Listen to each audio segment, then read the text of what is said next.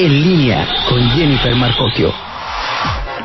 Así seguimos en línea cuando son las siete, las siete de la tarde con cuatro minutos. Antes de continuar con temas también muy relevantes, nos han preguntado qué está sucediendo en, en la colonia Arboledas, cerca de Soriana Malecón. Bueno, decirle que al parecer, primer reporte, eh, un policía herido y dos detenidos es el saldo de una balacera. Eh, hasta el momento se sabe que un ele- este elemento estaría fuera de peligro, sin embargo son datos iniciales, información que está en proceso, en unos momentos más le voy a dar detalles. Sin embargo hay un gran operativo, por eso es que es tan vistoso en ese momento, en este momento en, ahí en esa zona de las Arboledas, para que lo tome, lo tome en cuenta. siete con cinco, y ahora sí, seguimos con nuestros temas, y por eso saludo con mucho gusto hoy a Fernando Medrano, gineco-obstetra, además biólogo de la reproducción, un especialista, porque hoy vamos a hablar del COVID y el embarazo. Doctor, ¿cómo está? Muy buenas tardes. Hola, Jennifer, ¿cómo estás? Bien, muchas gracias, gracias por la comunicación, doctor. Y bueno, eh, hemos estado hablando del COVID y muchos grupos de riesgo, y poco hemos hablado de las mujeres embarazadas, aún y sabiendo, según los datos del gobierno federal, pues que más de veinte mujeres han sido afectadas por COVID en estado de gestación. Desafortunadamente, dos pierden la vida. ¿Qué es lo que hay que decirle a las mujeres que nos escuchan hoy? Muchas seguramente hasta con miedo, respecto al COVID y los cuidados que hay que tener.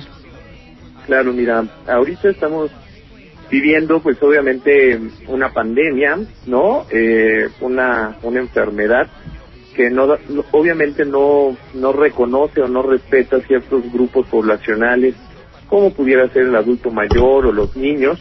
Es una pandemia, es una enfermedad que puede atacar a cualquier persona y obviamente, pues uno de los grupos vulnerables serán las mujeres en edad reproductiva y específicamente las mujeres embarazadas. Lo primero que tenemos que decirle a las pacientes embarazadas es que no hay que alarmarse eh, más de lo necesario. Eh, a nivel mundial podemos decir que la información en relación a embarazo y COVID es muy limitada, puesto que no hay muchos casos, sino más bien son series pequeñas de pacientes en China, de pacientes en Europa. Eh, algunos eh, casos como los que mencionas en nuestro país, que desafortunadamente concluyeron con las pérdidas de dos de dos mujeres, pero lo primero que tenemos que decirle a la paciente es que realmente la enfermedad eh, es muy dependiente de factores de comorbilidad. ¿Qué me, ¿A qué me refiero con ello? A lo que me refiero es que si una paciente está embarazada, está sana, no tiene ningún factor de riesgo, pues realmente la enfermedad se comporta igual que las estadísticas de otros grupos eh, poblacionales. Y si nosotros recordamos, alrededor del ochenta y cinco al noventa por ciento tendrán síntomas leves, alrededor del ocho por ciento eh, tendrán síntomas de severidad, muchos de ellos requerirán hospitalización y más o menos algunos Que, que las series varían, que puede ir del cuatro hasta el ocho por ciento dependiendo de la población y de y del país estudiado, eh, tendrán complicaciones e incluso perderán la vida, ¿no? Entonces, eh, generalmente las pacientes que les va mal son pacientes que tienen también otros problemas asociados, como puede ser diabetes, como puede ser hipertensión, como pueden ser enfermedades debilitantes, como puede ser el V I H, como pueden ser Eh, enfermedades inmunológicas como el lupus. Entonces, cuando asocias la enfermedad, la infección por coronavirus y embarazo, y una de estas pacientes tiene comorbilidades, el comportamiento de la enfermedad es agresivo. Sin embargo, si la paciente es sana, eh, el comportamiento de la enfermedad estadísticamente es similar al de otros grupos poblacionales. ¿Qué signos de, de alerta deben de tomar las mujeres embarazadas que nos escuchan eh, respecto al tema del COVID? Es decir, ¿cómo saber que, que son que, que podrían ser portadoras de esto? Y, y también nos preguntaban mucho a través de redes, ¿qué pasa con, con los bebés? O sea, ¿corren un riesgo? ¿No lo corren? Eh, depende de la etapa donde estén. ¿Qué sucede ahí? Mira, en, en las series de casos eh, estudiadas a nivel mundial, Eh, realmente no se ha documentado una transmisión del vertical de la enfermedad. Una transmisión vertical significa que si la mamá tiene COVID, el bebé va a tener COVID. Y no es así. La realidad es que incluso, por ejemplo, ni siquiera se ha visto que, que la enfermedad pase a través de la leche materna, por ejemplo, que es una eh, la, la leche materna podemos considerarla como una secreción propia de la, de, de la mujer, de la glándula mamaria, y el virus no pasa a través de ella, según los análisis de, de diversos grupos a nivel internacional. Eh, lo que tenemos que decirle a la paciente es que son los datos de alarma son exactamente los mismos para otro tipo de poblaciones, aunque no estén embarazadas, que son dolor de cabeza, tos seca y fiebre. Son los tres datos pivotes con los cuales este, podemos iniciar la sospecha.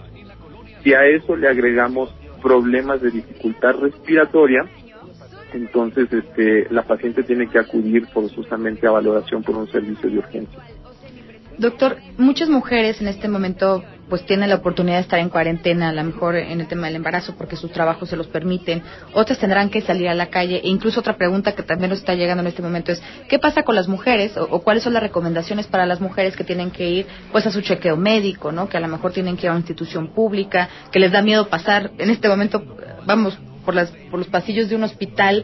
¿Qué medidas se pueden tomar para en tema de prevención? Mira, a nivel general, todos los organismos, tanto públicos como privados, están siguiendo recomendaciones muy puntuales que día con día se van haciendo a través de Secretaría de Salud. Son exactamente los mismos lineamientos que hemos venido escuchando. El primero es el distanciamiento social.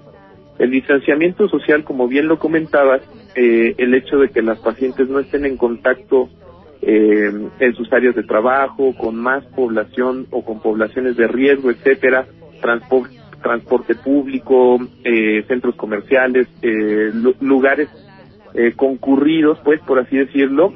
Ya con eso ya ya tenemos un punto de gane, ¿no? En, en nuestra prevención de, de coronavirus.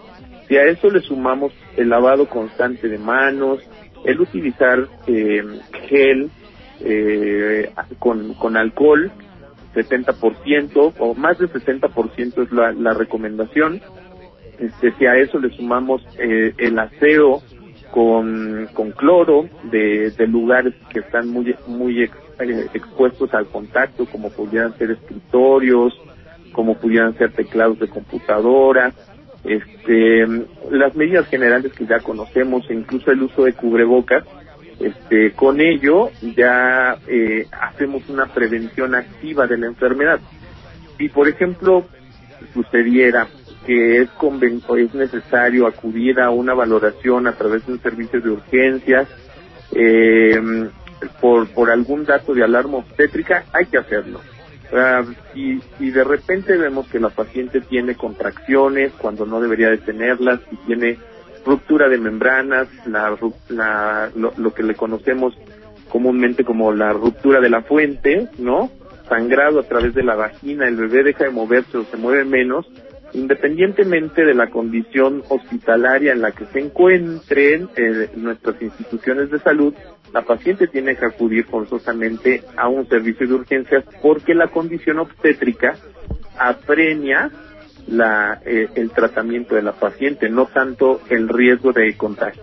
Obviamente sí hay ciertas medidas que cada una de las instituciones llevan, como por ejemplo el espaciamiento entre los pacientes de alrededor de uno punto ocho a uno punto cinco metros entre paciente y paciente, eh, el número de consultas, por ejemplo, si son consultas de, programadas de consulta externa, se están espaciando, se están difiriendo muchas de las consultas si no son consultas médicas de urgencias.